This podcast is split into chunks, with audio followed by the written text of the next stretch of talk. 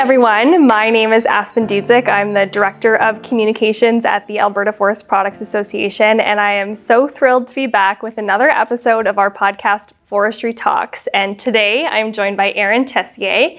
Erin is the Director of Communications and Partnerships at Genome Alberta. How's it going, Erin? It's going great. Thanks for having me today. Yeah, thanks for joining me. Is this your first podcast? This is my first ever podcast. Well, that's very exciting. I'm glad that you're able to join me and to talk a little bit about Genome Alberta. So, can you tell us what you do? Mm-hmm, absolutely. So, we are a not for profit research funding organization. Um, it's our role to initiate, fund, and manage uh, research and partnerships in the field of genomics. Um, we're also part of uh, Pan Canadian Genomics Enterprise, we call it. So we have a national partner, which is Genome Canada. And then we have, uh, we're one of six uh, regional genome centers that are spread out across Canada. Hmm. And how long has Genome Canada or any of these other branches from Genome Canada been around? Been around? Yeah, they were established in uh, 2000. Um, and actually, at the time, Genome Alberta was part of Genome Prairie. Um, but um, Alberta just found that some of our regional interests maybe weren't as high as priority as we would like. And so we actually split off from Genome Prairie in 2005. So uh, Genome Alberta has existed since 2005. Okay, very cool. And so that's to really prioritize Alberta specifically and what kind of opportunities there are for genomics here. Absolutely. Yeah. Yeah. Every region across Canada has its own economic strengths, its own kind of diversity of sectors. And so mm-hmm. that's why we're here to build those regional partnerships and make sure that Alberta kind of gets its fair share of federal funding when it's available and also leverage those partnerships for our benefit here in the province. Yeah, great. So um, it's interesting because genomics to me sounds like something very new and emerging and innovative, and, and I think that may very well be the case. I certainly wouldn't have guessed that it's been around since 2000, and I mm-hmm. want to get into maybe how some of that work has evolved in the last. Mm-hmm. 23 years now. Mm-hmm. Um, but before we do that, can you maybe provide us with a little bit of a description of what genomics is and what yeah, that's all about? Absolutely. So, actually, the best description that I've found, I mean, it is a pretty technical science, there's a lot involved. Um, but yeah, the best description I've found is that it's a bit of a mashup between genetics and biology and computer science. Okay. Yeah. a lot and, of things. and that's kind of where things get interesting and cool, right? Is mm-hmm. that you mm-hmm. take, I mean, the technical terms are interdisciplinary or transdisciplinary, but I mean, it's really just a bunch of people with a different expertise coming together and coming up with new ideas. Mm-hmm. So the genomics part is where we collect a lot of the data through genome sequencing of any living thing. So um, genes. Um, genes, yeah. yeah. The genetic material. Um, the reason we don't refer to it as DNA is because there's other genetic material in organisms as well. And so it's that whole set of genetic material that we look at in genomics. Interesting. Yeah. And then when we generate that data, sometimes it's not just about having the data, it's what you're going to do with it. And so that's where the computer science piece comes in. And that's where some some of the evolution comes in. It's the advances in machine learning and artificial intelligence that has really unleashed the insights and the reams and reams of data that we can mm. collect and create. Yeah. Very cool. So, does artificial intelligence play a big role in this type of work? Absolutely. Um, there's vast amounts of data that are created um, when genomes are sequenced. Um, there's a lot of genetic material in humans, even trees have very complex mm-hmm. um, genomes. And so, uh, without kind of the analytical tools and the software development, you just don't have an ability to sort through that data. It would just take way too much time. And so, it's actually the processing time that's been super decreased. When they first sequenced the human genome, it took close to 10 years to do we can now do that work on an organism in days or weeks. Mm-hmm. Yeah. So that's really what that artificial intelligence and machine learning has done, yeah, for the field. Yeah. That's remarkable. Mm-hmm. And so, Erin, when you and I had first uh, kind of connected a few months ago, you were a little bit newer to Genome Alberta, is that right? Mm-hmm. So you yeah. learned lots in the last couple months. Tell me a little bit about what that's been like and what kind of brought you into this world and maybe your background and, and how all that connects. Sure, yeah. So I'm still a rel- relative newbie uh, to the, the world of genomics, too. I joined uh, Genome Alberta in the fall.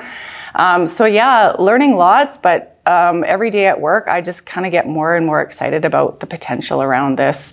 Um, when you can get insights on at a molecular level of any living thing on earth. I mean, this is from humans mm. to plants to animals to trees to soil microbiota to, to viruses and bacteria. Yeah. It's just a, a wealth of knowledge and insight that you can now apply to better understand what what you're dealing with and how you can make changes to get to a desired outcome. Mm-hmm. Yeah, so it's it's been pretty fascinating. Um, I actually started my career in forestry. I worked for mm-hmm. about a decade with um, the forestry department of the provincial government.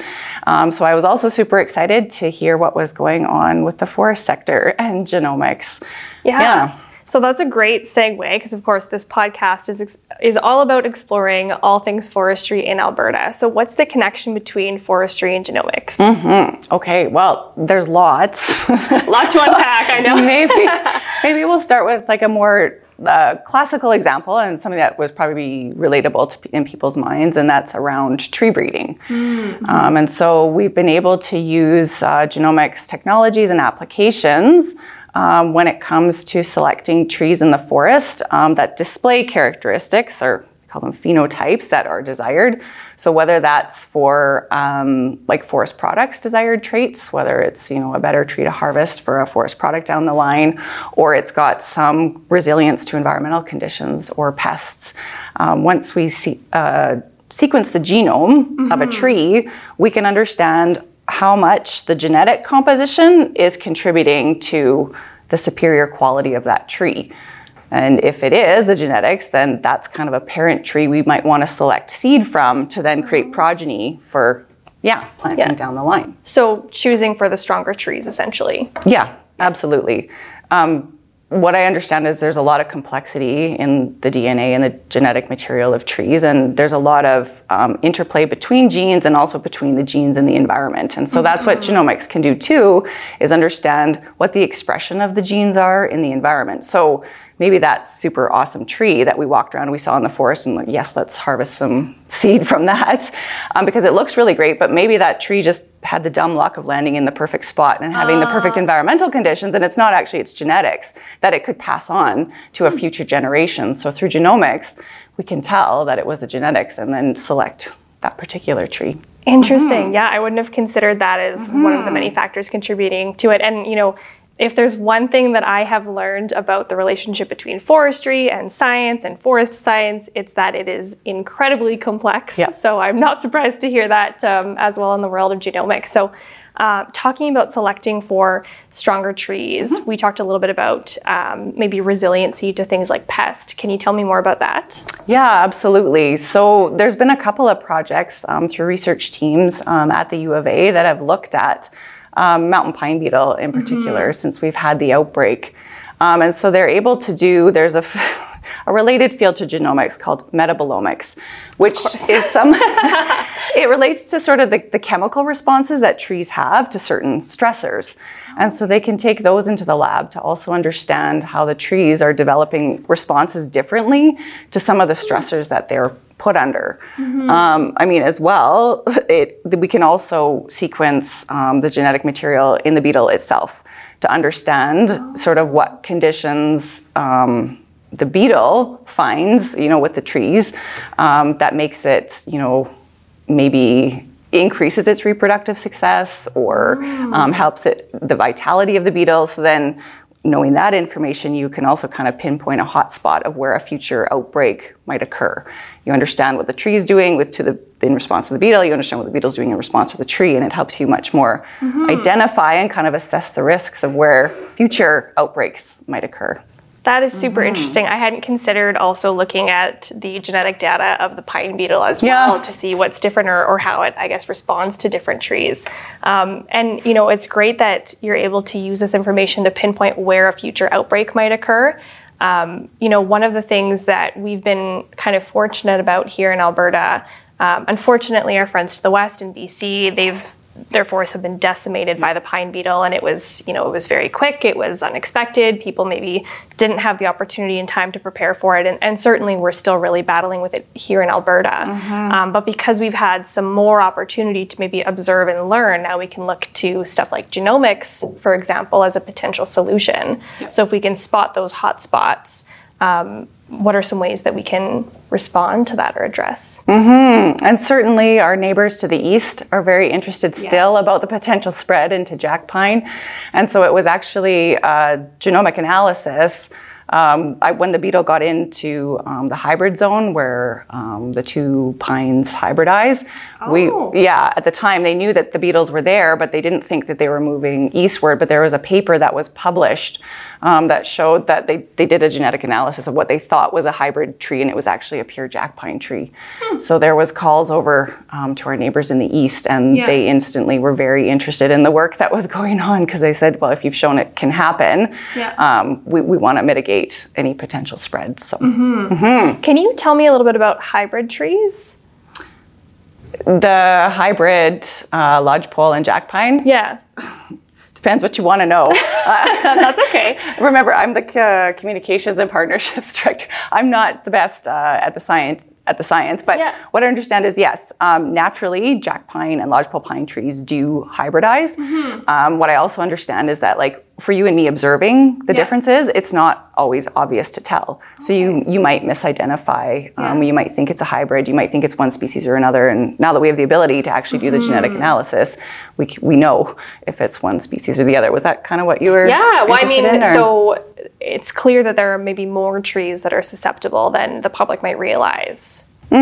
And one of the ongoing aspects of this project, um, from what we learned kind of in the early stages, is to now focus on some of those marginal habitat areas and really assess how the beetle does in those. So yes, we showed that it did go into jack pine, pure jack pine trees. However, it's not an optimal habitat for the beetle.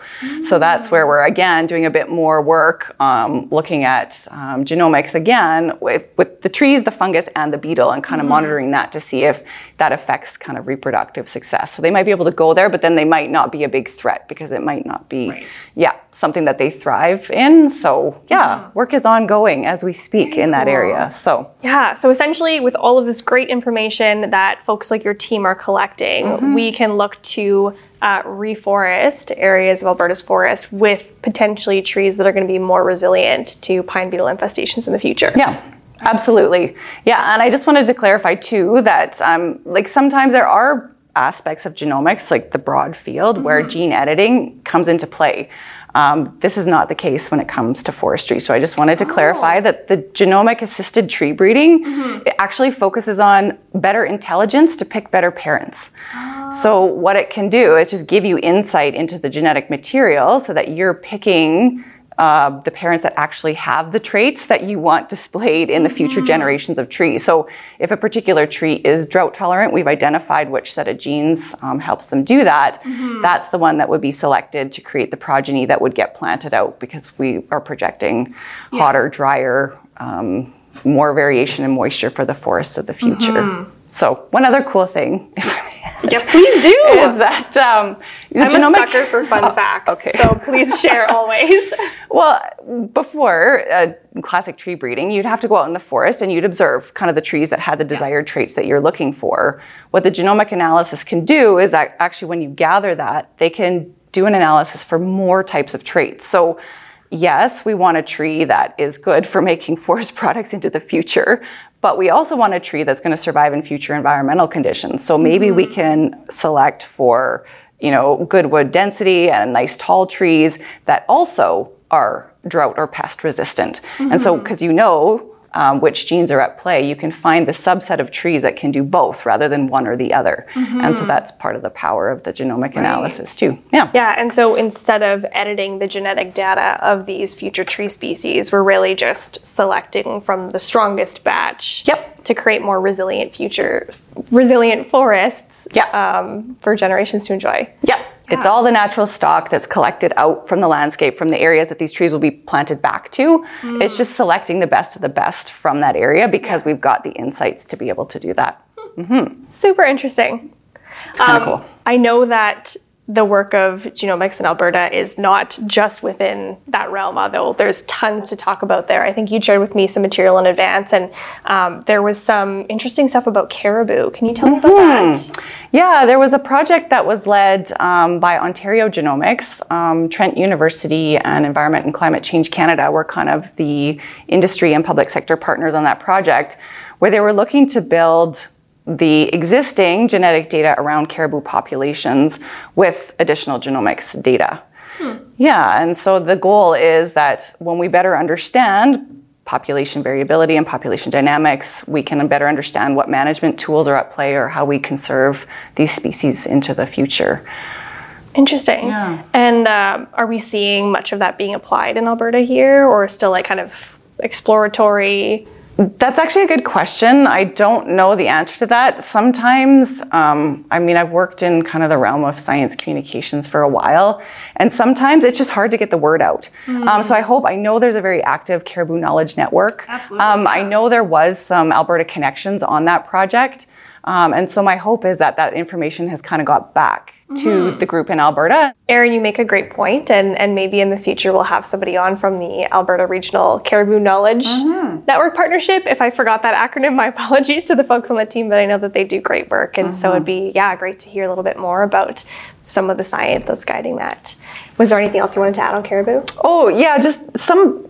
The research is kind of at the point where we're applying technology, sometimes from other sectors. Like sometimes, I mean, agriculture has done a lot of this work for a very long time. Yeah. They've, they've applied these things. And so we're kind of transitioning to forestry applications in some senses. So we're trying to build uh, databases and data banks of data that then we can have a standard analytical tool that can actually be used more broadly. So the work that's gone on in Ontario, once they proof of concept the analytical tools to better understand the data and insights, then we go to expand the data set.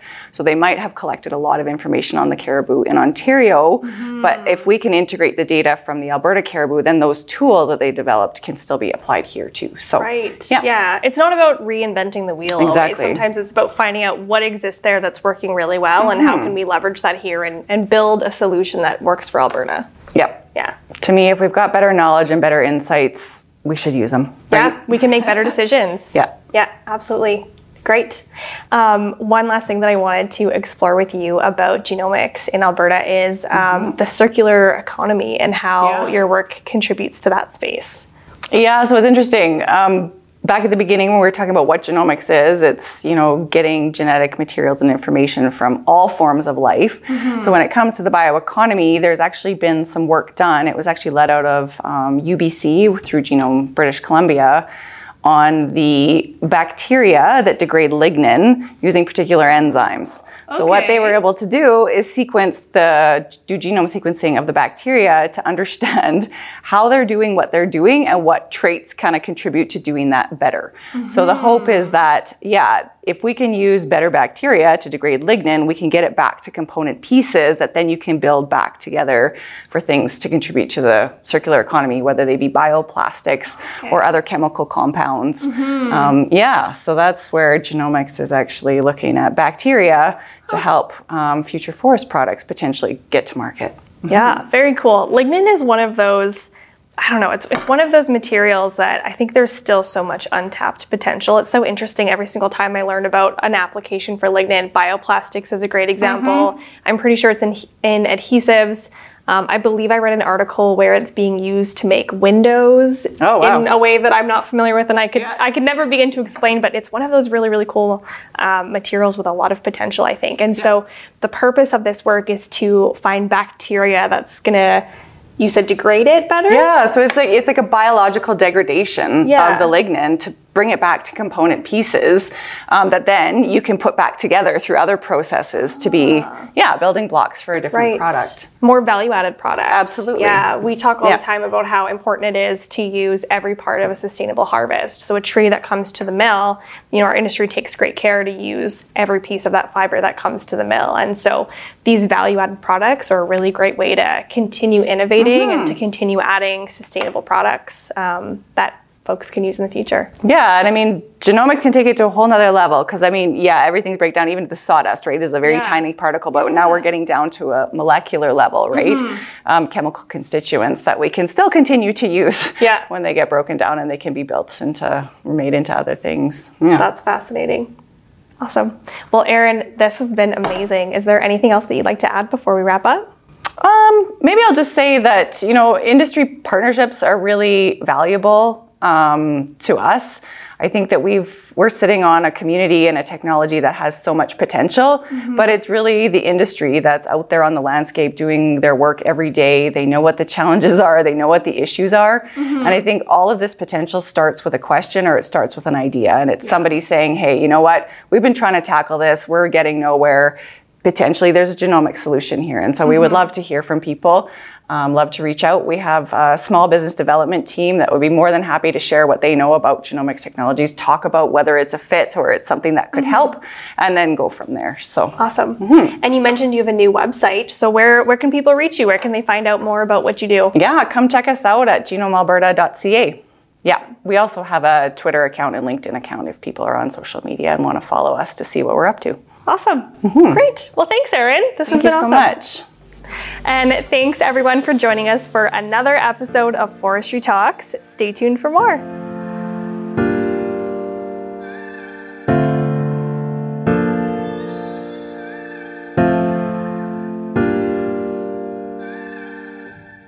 This series is proudly produced by the team at Road 55.